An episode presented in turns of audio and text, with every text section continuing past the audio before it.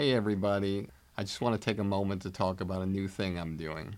Over the years, many of you have reached out to me telling me how much you love the podcast, but also wish there were more personalized takeaways and more in depth interactions with our guests to hear what they think about comedy. This is why I'm now launching my new digital academy, Blueprint for Success.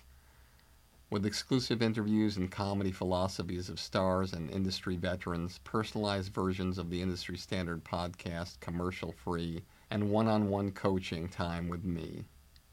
Blueprint for Success will give you the powerful tools that will take you up the elevator beyond the competition and reach the highest possible levels to achieve your dreams.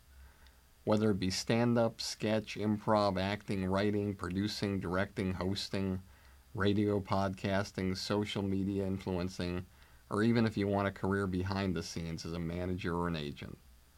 Now I'm here to help, personally.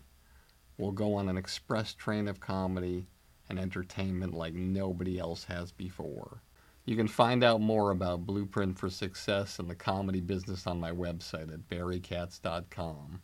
Together, we'll take your career where you want it to go. Patrice O'Neal was one of my favorite per- people in the world to make laugh because he didn't laugh at anybody. And I remember one night on Tough Crowd, uh, and it's ironic because the thing that they were talking about was that women were turning into men, which brings us to right now what's going on with Chappelle and everything. So back then, so they were saying, you know, women are turning into men right now. And I and I was I knew it was my time. I was like, I go, what are you talking about?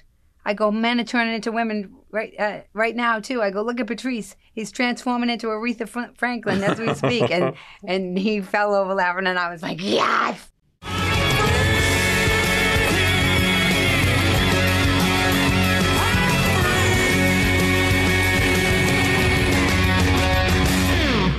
Hey, everybody, welcome back to another episode of Industry Standard with me, Barry Katz. Again, like a broken record that I am, thank you guys so much for all your support and everything that you do to make this podcast special.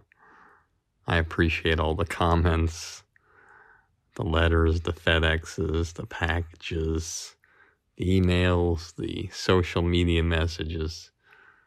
I'm just really, really happy that you guys still, after all these years, find relevance and comfort and information and knowledge within these interviews.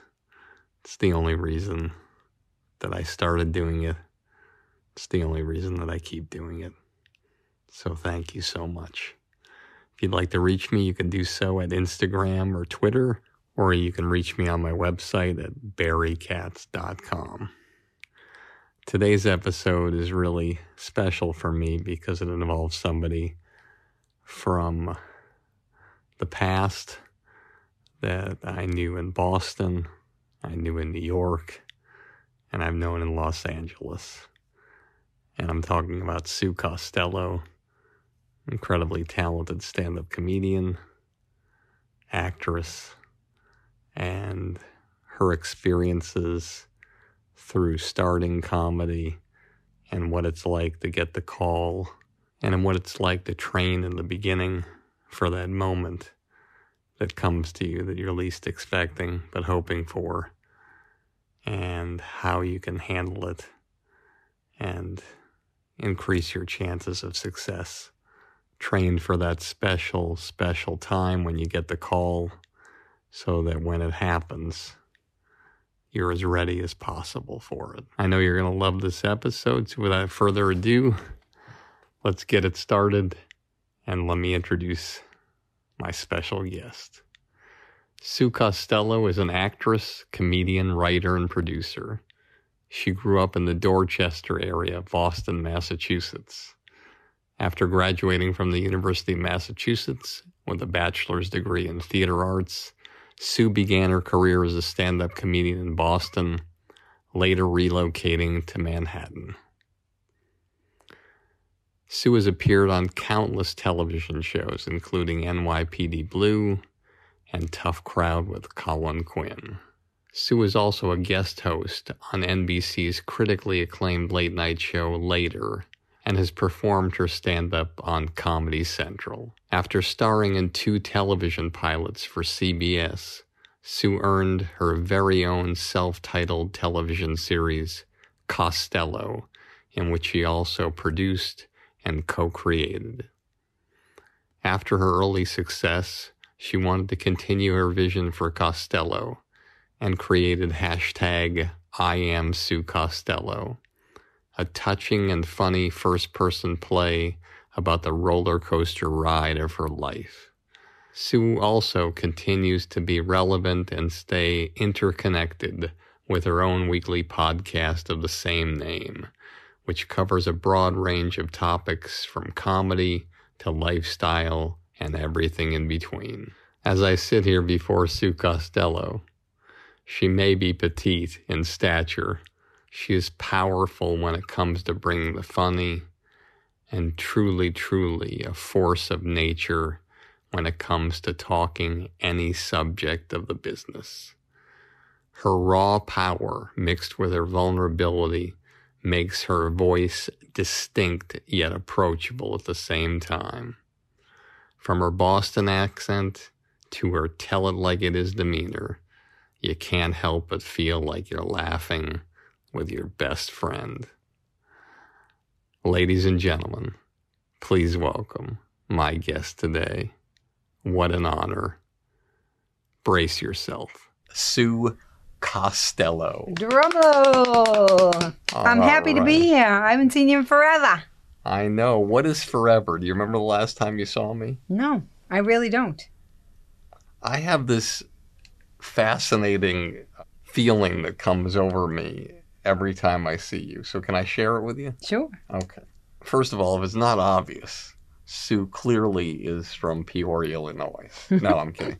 She's from Boston, Massachusetts, and I spent my formative years there doing a lot of different things in comedy. And Sue really made a name for herself there and then in New York and then all over the country and fascinating stuff. So I just want to tell you how I always feel when I'm around you. Okay. I'll brace myself. First of all, I've always felt completely comfortable around you. Yet, you've always had a way about you that I'm sure other people weren't sure where they stood. Now, even if I wasn't sure where I stood, I always felt comfortable with you. I never felt intimidated by you. A lot of people felt intimidated by yes, you. I'm learning that now. I didn't Um, realize it, but yes. but there was always this mutual thing that I felt with you. There's this energy. It was like two ships that pass in the night, and they never met in the middle. But you know, I always admired what you were doing from afar and your drive, the force and the power that you put toward things. And I was always fascinated by how you went about your business, how you made things happen, how you accomplished the things you did because there were other people, as you know, that were working and coming up in the ranks with you Mhm. that were, I would say, very, very skilled, but they couldn't break through, hmm and you broke through.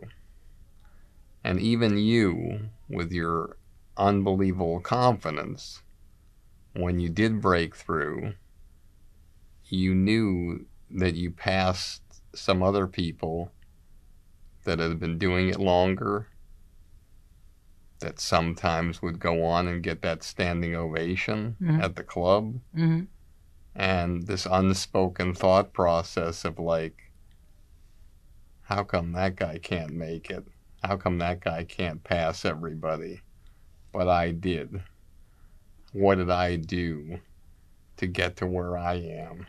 And then you also look at the people who you start with who couldn't break through even the level to get to where you were or near where you were, and they never could seem to ever break through. They had a spark.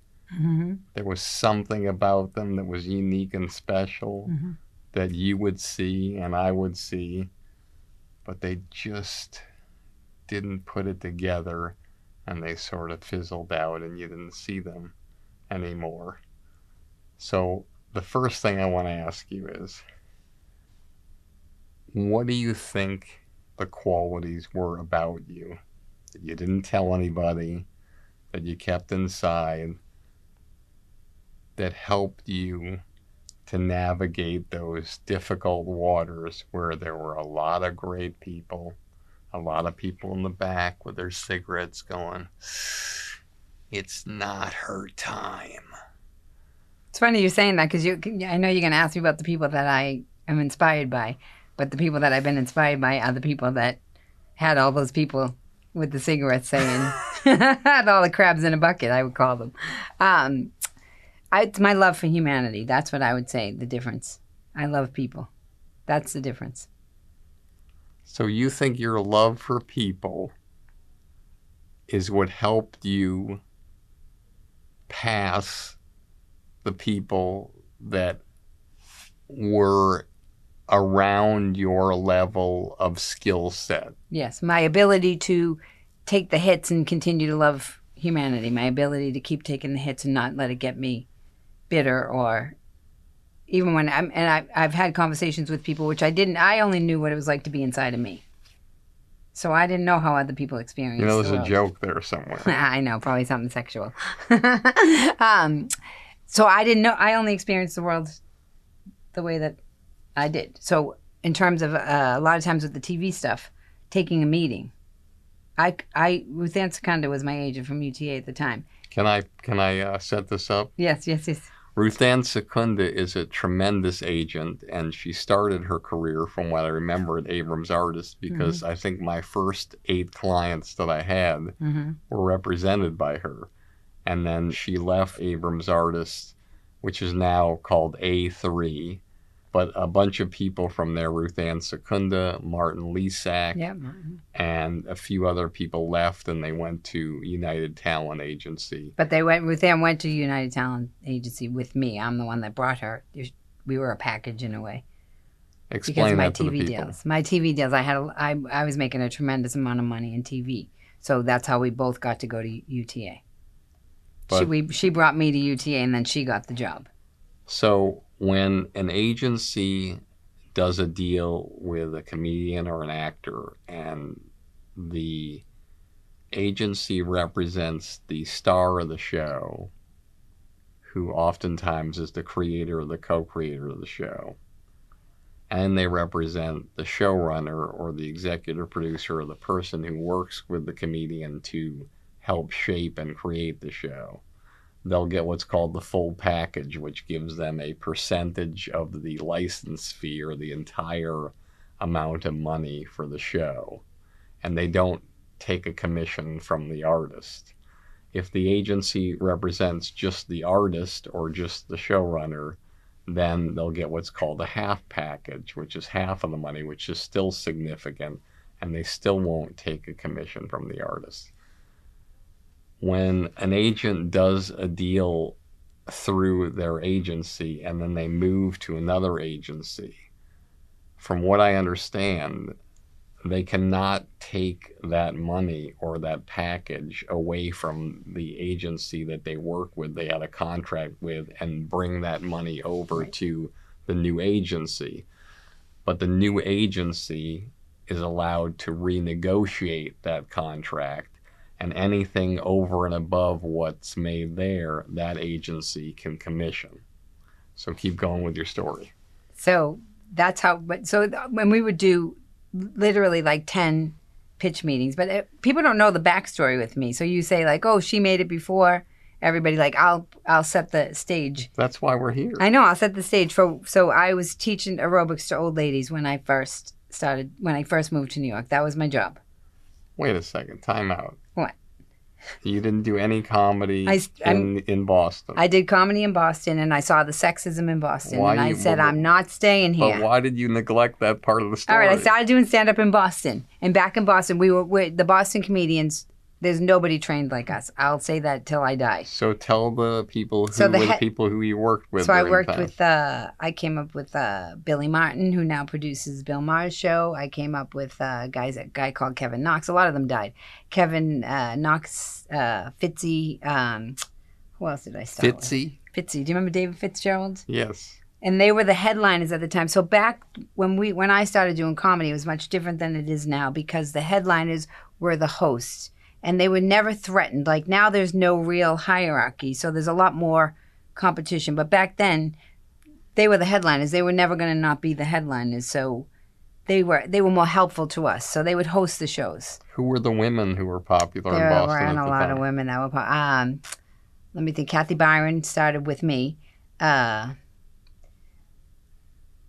there was one other woman called Linda that I can remember, and Julie, Julie and Linda, and I can't remember their last names, but those are the two. Julie women. Barr. Julie Barr, and and the other woman who used to. I remember her joke still about do, putting the head back in the. Uh, in the hair salon, get when you get your hair washed. So I wish I could remember her name, but that's it. There were two women. But the reason when when I really saw the sexism was when um, Ellen Cleghorn came to Nick's to host.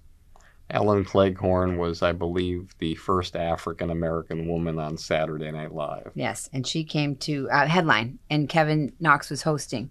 And in Boston, there were so many. There were so many clubs. You could. Nick's was uh, right down the street from Comedy Connection, and then Dick Doherty's Comedy Vault was around the corner, and then Stitches was in Kenmore Square. You could get. There were tons of clubs, but on the weekends, the guys would go from Nick's to uh, Comedy Connection and back up and down. And so uh, it came time to El- to introduce Ellen Cleghorn, and Kevin didn't show up.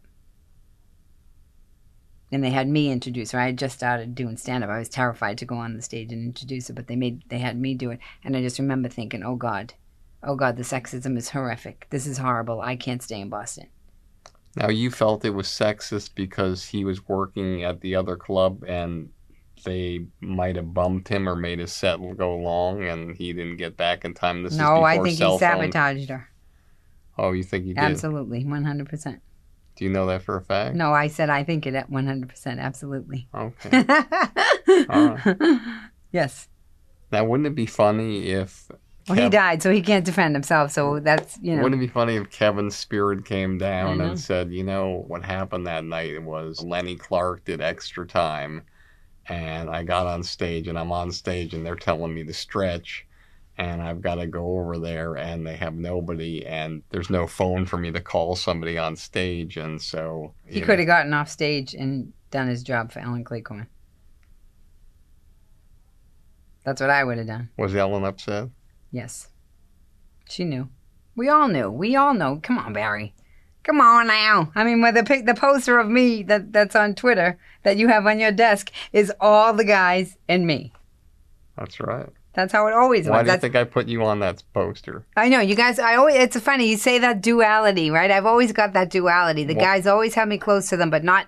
They're like, we'll bring Sue, but Why do you think I put you on there? I don't know why. Because you belong there. Yes.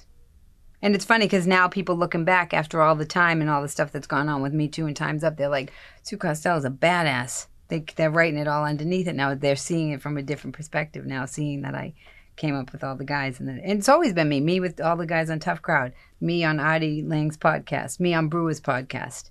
Jay Thomas had me on all the time. But not only that, I got trained. So instead of being upset about it, I this is what I'm good at. I'm good at taking the hit to get the information.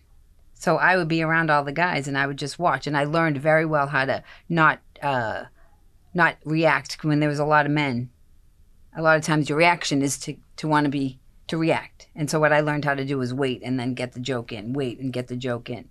And I was around. I mean, how many of the most like aggressive, intelligent, hilarious men tell our audience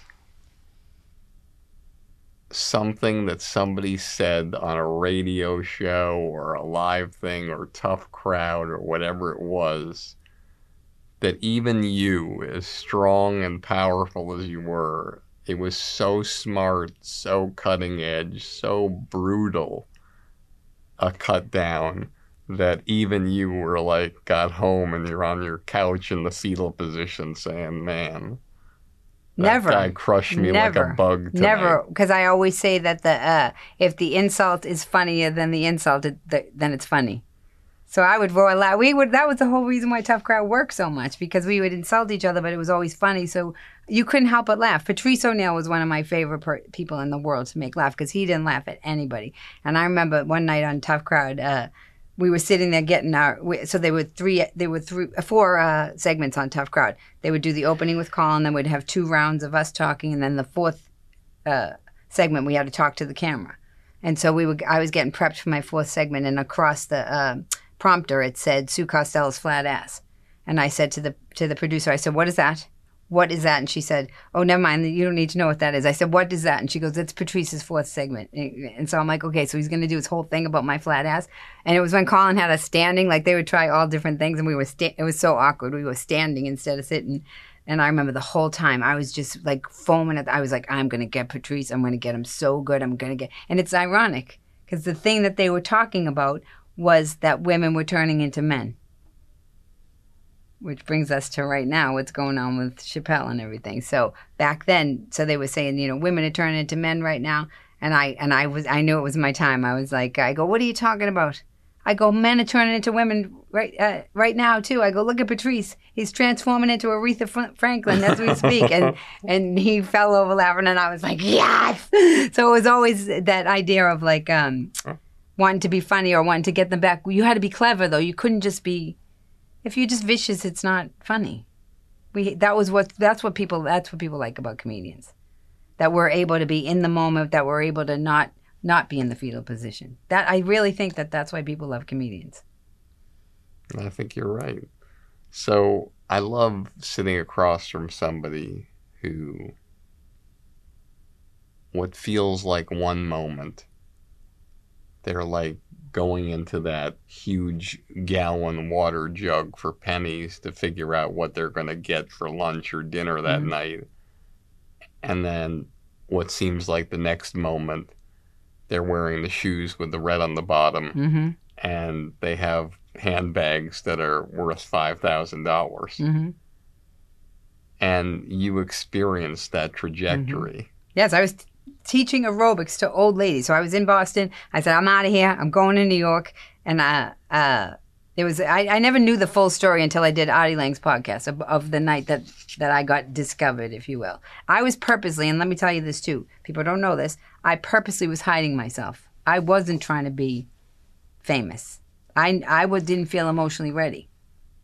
I was like, I'm going to go down to to New York and do, and I did an open mic. Is essentially what I did Which place did you start? at Caroline. So so I was teaching aerobics to these women, and um, I got on Andy Engel's new talent night at For Caroline. those of you who don't know, Andy Engel is one of the most extraordinary, wonderful, huggable, lovable guys who runs these new talent nights all over New York City and all these classes and has always been incredibly successful and supportive of many comics who are huge stars today, and Caroline's was the big club. That's the it's in practically in Times Square, and it was the which big club. is owned by Caroline Caroline. Hirsch and also Andrew Fox and Louis Faranda, who's the entertainment director for that and the New York Comedy Festival, who I can just hear his voice saying, Katzy, I can't believe you got Sue Costello on your show and you don't have me.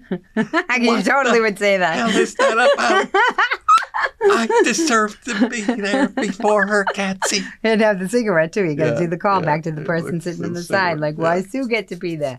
So, um, so, uh, remember Luna Lounge was the alternative comedy Uh-huh. show that was, was, It was like the Largo of New York. Yes, and so uh, Luna Lounge had gotten canceled. So I had the old lady. So I had nobody to come to my show. You have to bring 15 people. That's, they started with the bringer thing back when, when I was. You couldn't have out. an aerobics class at the. Uh, I at brought the old ladies to the Carolines. Okay. I brought. I had to bring 15 people, so I told the ladies they had to come. Okay. And so the blue hairs were in the audience, and I went on stage and I did my did my set, but I didn't know that everybody from uh, Luna Lounge, because it had gotten canceled, came to watch the new talent night. And so I didn't have the nervousness that you would normally have if you knew that the industry was watching you. hmm So I was just totally naturally myself. Plus, it was the old ladies in the audience. I already knew them. So you go on stage there. If you had to guess, how many times had you been on stage up till that point? Oh, probably thousands. Thousands. Yeah, in Boston. Thousands. Yeah. Okay. Yeah. All right. Doing your 10,000 hours. yeah. All right. put All it right. way So what happens that night? So then, uh, Ken, why can't I think of Ken Ken? Trush. Ken Trush.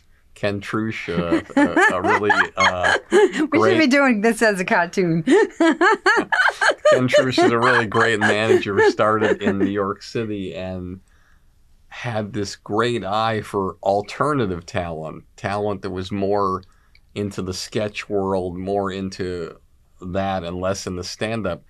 And he became really successful right away. He had like three, four, five people who got television series and and so he saw me, and then he, they got the tape from that night, and then he got Ruth Ann involved, and then they sent it to L.A., and then that's when I, so the pitch meetings, so you signed with Ken. I signed with Ken. Even though he really only represented people who were more in the sketch world. Yeah, I liked him. He is, was a nice guy. I liked guy. him as a person. He I was was a nice yeah. guy. And so he was working with Ruth Ann at the time. He brought me to Ruth Ann Got it. to be the agent, and then they sent the tape to uh, L.A., and then To I had who in LA? they sent it to everybody. They sent it to To the all networks, the in networks, the everybody, studio. everybody. And so uh, I had to fly. They were flying me out. I think I don't remember if some if they flew me out the first time or not, but I know that I didn't have anything to wear Didn't have anything to wear. to the meetings. Hey everybody, I hope you're enjoying this episode as much as I am. If you made it this far and you haven't fallen asleep yet, then you must be the type of person who's serious about having a career in the comedy business. That's why I'm offering you my Blueprint for Success, a one of a kind all access pass into my knowledge and experience after over 40 years of working with the best of the best in this crazy entertainment industry. I'll tell you all the stories, all the philosophies, give you all the great special guests, and even give you one on one private consultations to help you expand, enhance, and skyrocket your comedy career. Just go to barrykatz.com and click on Blueprint for Success to learn more about my groundbreaking digital academy that I've created just for you. With it, we can take your career so far that one day, instead of listening to this podcast, you'll be interviewed on it. So Ruth Ann let you borrow her clothes? No, the old ladies did. The old ladies did. I wore one of the So old you- ladies So you were wearing suits too. spandex and a fake no, rabbit like coat. a like a leisure, like a you know A a, leisure jacket. suit. Yeah. Okay, got it. All right. okay, so you go, so you go to LA in a leisure suit, like Jay Leno's first time show. okay, I mean, and I also had three thousand dollars in the bank. I have to. I had it was at Midland well, Bank. that's more than I had. I would so- only have three. I would always have three. Like I couldn't let it drop below three thousand dollars. Why not? I don't know. I just thought if I, as long as I have that three thousand dollars, I'm good. And so I had three thousand dollars in the bank, and I borrowed the old lady's outfit. And then I don't know. It's also my. Um, All right, so what year is this? This is probably 1997, 1996. Got it. Okay, so you have all these meetings with the networks, or But some Dean of them Valentine. studios? No, perfect example is Dean Valentine's the head of Dean Disney the Valentine time. was the head of Touchstone Disney. I at the time I had a four-year executive producer deal at Disney when you were meeting with Dean. Oh wow. So you meet with different studios Yes. first, not networks. So you meet with Disney. Who else do you meet with? But I was like Machiavellian in my approach, but I didn't have any idea that what I was doing. I was just being myself. You're saying no one prepared you for the meetings. No one sat No. down. no, Ken or Ruth Ann No. didn't say, "Okay, we're going to do a practice pitch." no, No. no. This is what I mean. I took like 10 pitch meetings a day and I didn't realize that other people couldn't do it or they needed to be prepped. I never really needed to be prepped. I don't know if it was because I didn't know any better, but of my personality. It's just it's just my naturalness. So I go in and I meet Dean Valentine and he has a big uh, humidor. And I go, "Hey, I like cigars." And he goes, "Uh, well, you want to you want to smoke a cigar?" And I go, "All right." We were outside on the patio Yeah, he had the cigar pad. lying on lounge chairs smoking cigars with Dean. I mean, that's like a sitcom in and of itself. And the way they would always do that is they would make it irreverent, but I wasn't. I wasn't irreverent, so they would take that and put it on TV as if it was But this is what happened, and you, you did your deal with Disney. no. And so we were smoking cigars. I remember he said to me, "How much do you cost?" But he made an offer for you. You He made didn't, an you didn't take it. No. Do you know why he made the offer Why? for you?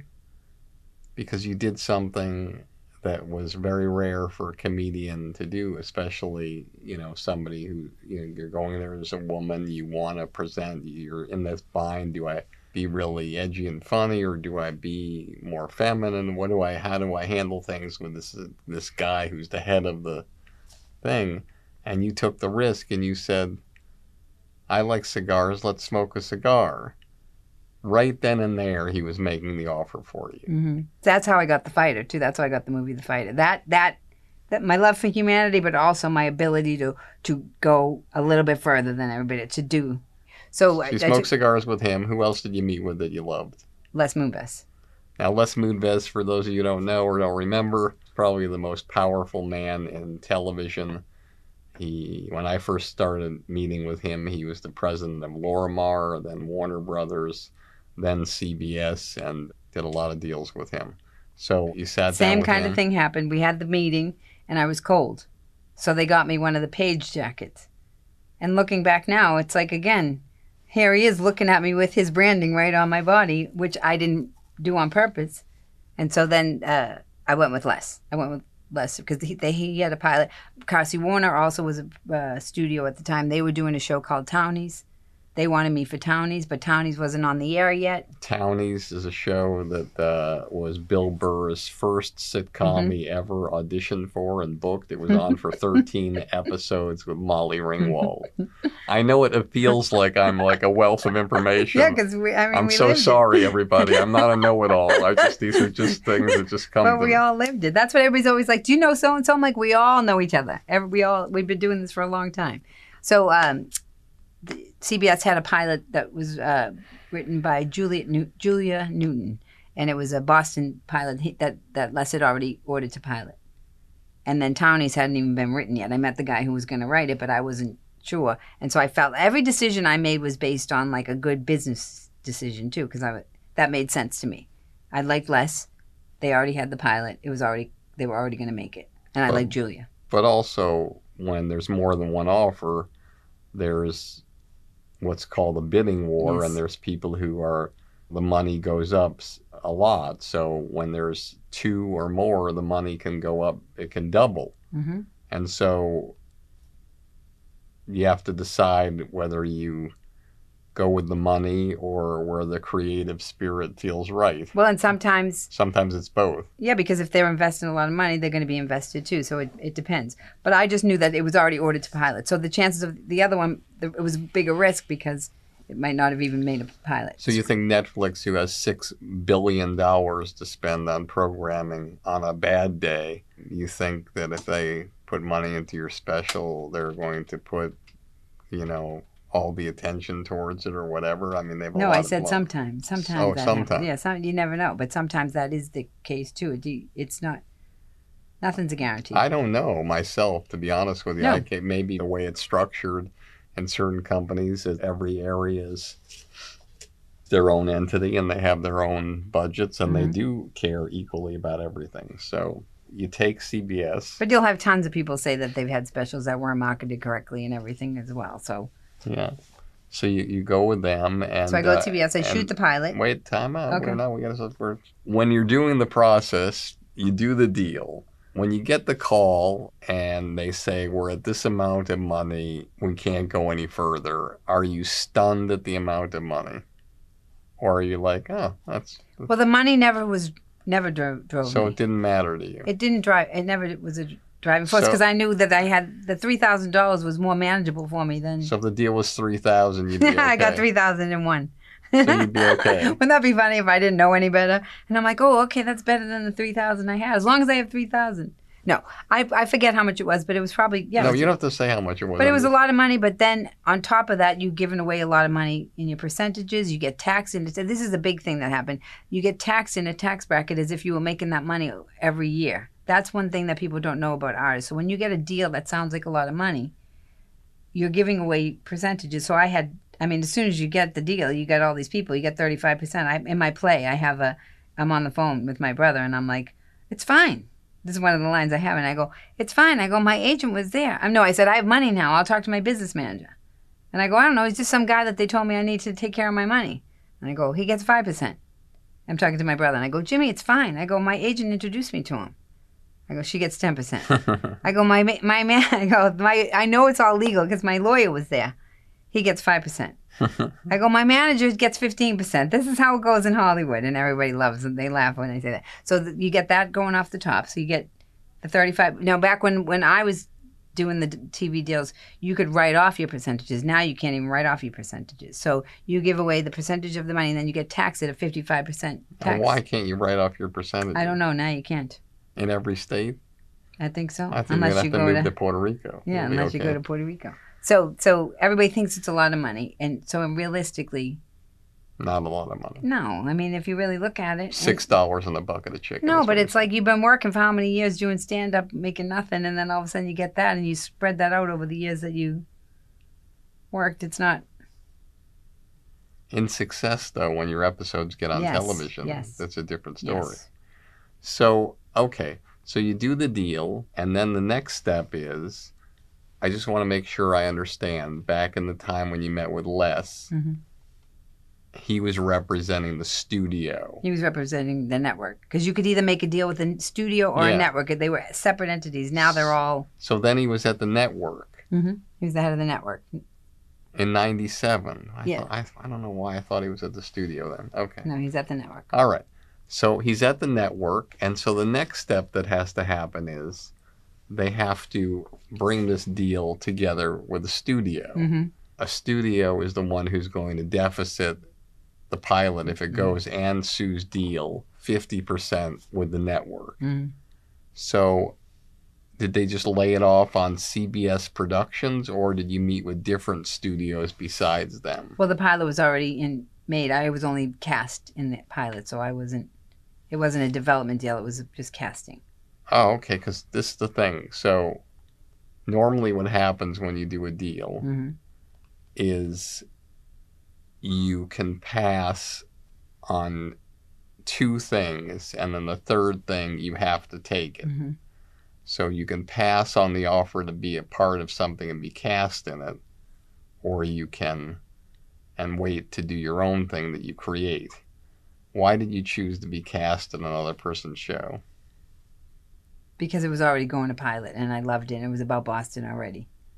Got it. How many people were in the show and who were the actors? Clark Gregg was my boyfriend. I made out with him. He was like we we we auditioned so many hot guys, and he was the hottest. He had the most like zhuzh. Did you have to make out with him every audition? No, just on no every audi- oh every guy. yeah. I didn't. Why? That's wrong. That would be funny if I didn't know. Uh, that's what they told me. I'm I had always to do. fascinated about this because you because you, you have the boyfriend in the pilot hmm and you haven't kissed at all. Even rehearsal, sometimes you don't kiss. hmm So then it's the night of the show and you know the taping, and then you got to kiss, and then you got to redo the scene once, twice, three times, sometimes five times.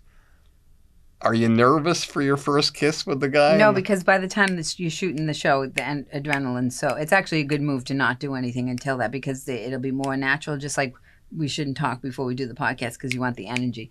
When you're shooting it, it's like your job. You're like you got You're not going to mess around. At least I'm not going to. You just have to do it. I mean, I've done. I've kissed people in movies too. You just have to. Now, there's this interesting thing that happened. The audience might know the story, but when Jay Mohr was doing Jerry Maguire, he got Picture Perfect with Jennifer Mhm. Aniston, and the schedule was such that he had to leave his last day of shooting on Jerry Maguire, fly to New York, get in makeup, and the first scene he had was kissing Jennifer Aniston. hmm And so he's a, about to leave and he knocks on Tom Cruise's trailer and he says, Tom, can I ask you some advice? And he says, Sure, come in, Jay. And Jay says, Listen, I got this scene I got to make out with Jennifer Aniston. Mhm. I don't know what to do. I don't know her. I've never met her. I just got to go right to the set and do this. Do I kiss her with just my lips? Do No I tongue. kiss her with my tongue?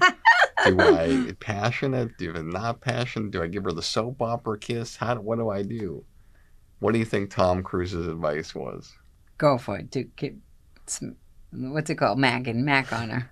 His advice was Always follow the woman's lead. That's smart. That's people should do that in life. I love it. Okay, so you get cast in this pilot. Who else is in the pilot? Anybody we know?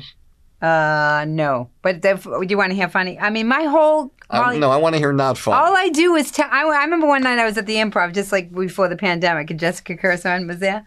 And I just was sitting there with my arms like this. I go, Jessica, I'm going to get on stage and I'm going to talk about how I fucked up my whole career. She goes, please do, please do it. And I went on stage and I just told all these stories. And the guy who followed me, I forget who it was, but he's like, uh, uh, I, who even wants to see me? He's like, I'd like to see a whole night of Sue Costello. I'm like, because I go inside instead of trying to, like you say, you know, get ready for the pitch. I do the opposite. I, I talk about all the humiliating stories. So, uh, and I, ta- I told this at the Moth. Um, so the the pilot was about um, If you haven't checked out the Moth, Moth is a storytelling company that so many great offshoots of it. Check it out. And also Jessica Kirson, amazing comedian. so can I swear on this? No, yes, of course. You Okay, so uh, so the joke. So this is my first TV pilot, and again, I just came from teaching the old ladies aerobics, so I have no idea what I'm doing. And I get on the set, and the the, the joke is that I go back to see my old nun in high school, and she has a dog that sniffs everybody's crotches, and so I'm terrified to go back. Well, the way that they got the dog to sniff my crotch was they rubbed hot dogs on my vagina.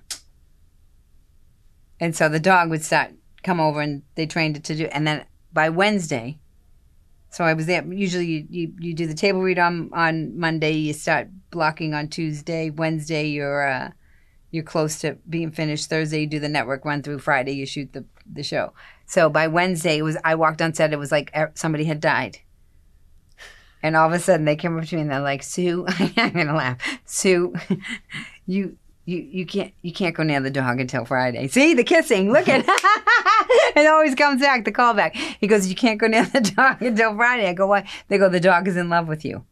This is how weird Hollywood is. I'm like, oh okay. So the night of the pilot, we do the scene where the dog's supposed to sniff my crotch, and it's a huge dog. And the dog is literally violently trying to rape me while the pilot is being shot, like go, like jumping on me, like literally, and I'm I'm pushing it off me, and the audience is going wild. And so it worked for the show. It worked, but it was I mean he was bigger than me.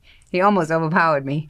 and then he then I ran out, and then the dog ran out behind me, and I was backstage, and the dog had mounted me like and put his paws here like party train, like we were doing. And I was like, I have to go back out and show the audience. And so I walked back out with the dog attached to me, and the audience went absolutely wild. And I remember thinking, J Lo comes to Hollywood and she gets a Bentley. I come to Hollywood and I get fucked in the ass by a basset hound. Just the word basset hound. Funny. You could pick any dog, basset hound. Funny. So you shoot the pilot, you're feeling good about it. What happens? Doesn't get picked up. Doesn't get picked up. No, up. but but you want to hear you want to hear funny. Les Moonves called me at home with Bill Cosby in his office, Wow. saying that I was a superstar. Did Bill watch the show too? Yes, That's that, fantastic. that I was a sitcom star. So everything that I got, as much as you say I might have got it before other people, was based on my performance. Hey, everybody, let me remind you one more time about my new blueprint for success.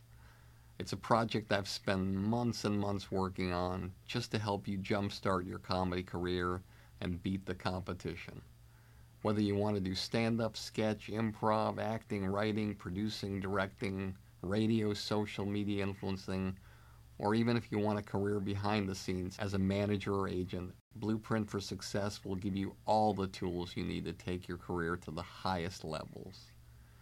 With exclusive interviews, my top 50 commercial free episodes from Industry Standard, one on one coaching with me, and unprecedented access into my knowledge and experience from over 40 years in this crazy business. I guarantee you that with Blueprint for Success, you'll become the creator you've always dreamed of becoming. No one's asking me to do this.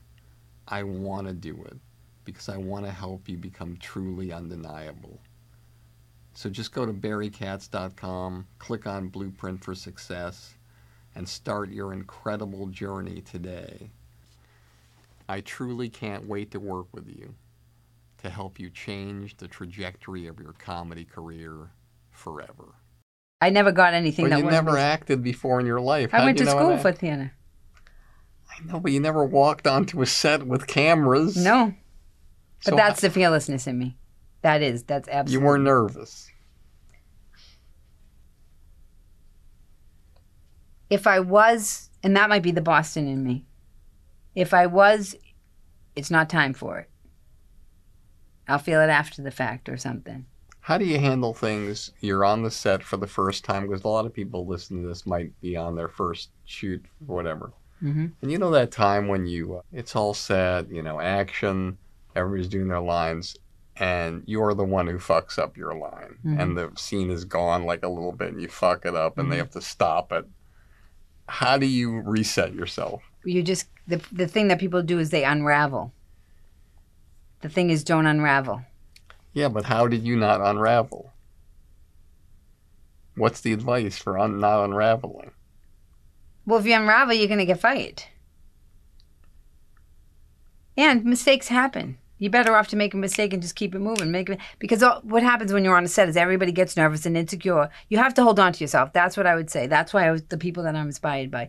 You have to pull it on yourself. That's why I love tennis, because tennis is a sport where you could be on the on the court for hours and hours and hours, and you can have coaches, you can have wives, kid, whatever you can, but you're on that court by yourself, and this and you have to keep reaching inside of yourself and keep getting strength and keep. There's nothing. There's nobody going to help you. So that that is what I I have a strength in in terms of pulling it together and not getting caught up with, which is also my love of humanity, because I don't I don't take everything as seriously and I have compassion. I'm like, oh, everybody's so nervous.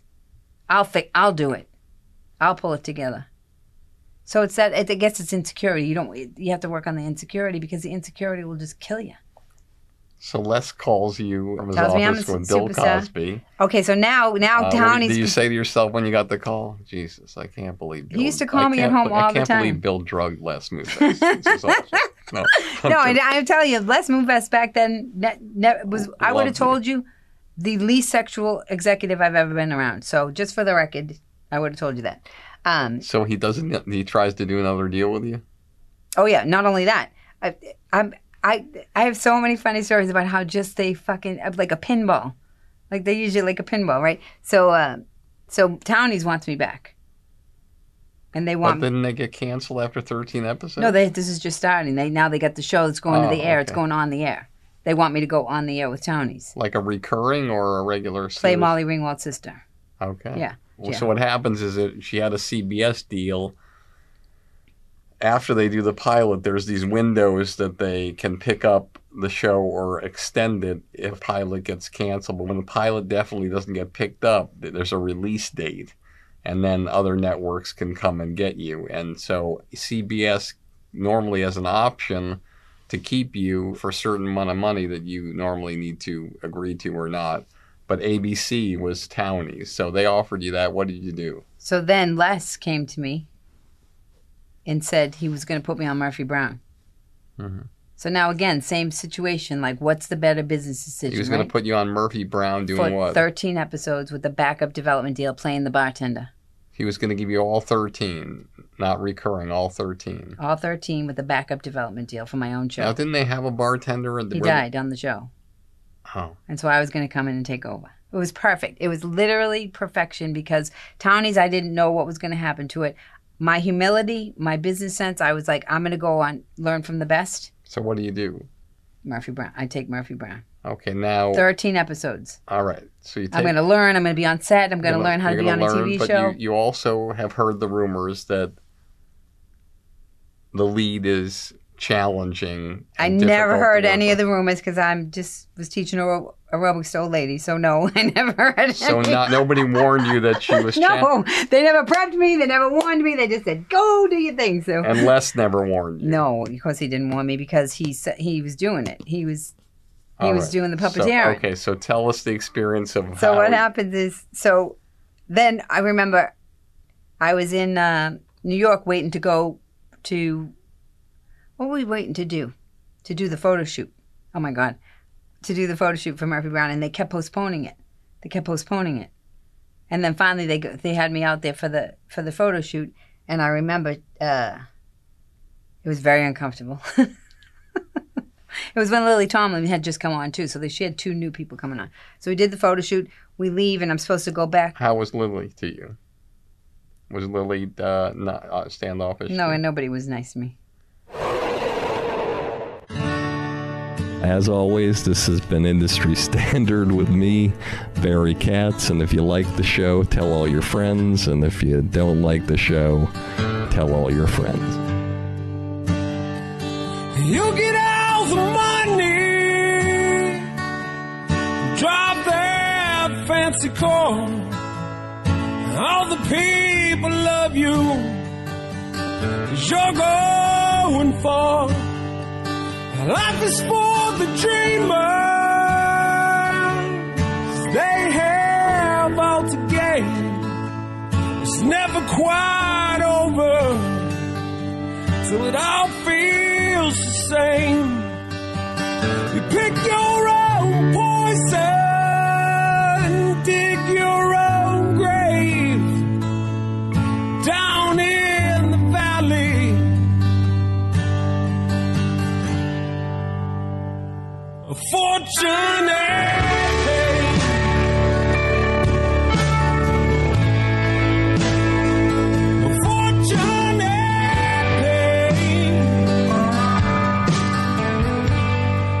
Thank you for listening to Industry Standard with Barry Katz. If you'd like more info on our schedule of new episodes or how to reach Barry through Twitter, Facebook, or email, go to barrykatz.com. Before you leave, please take a moment to subscribe to our podcast, leave a comment, and rate it, even if you think it blows. Thank you for your support and have a great day.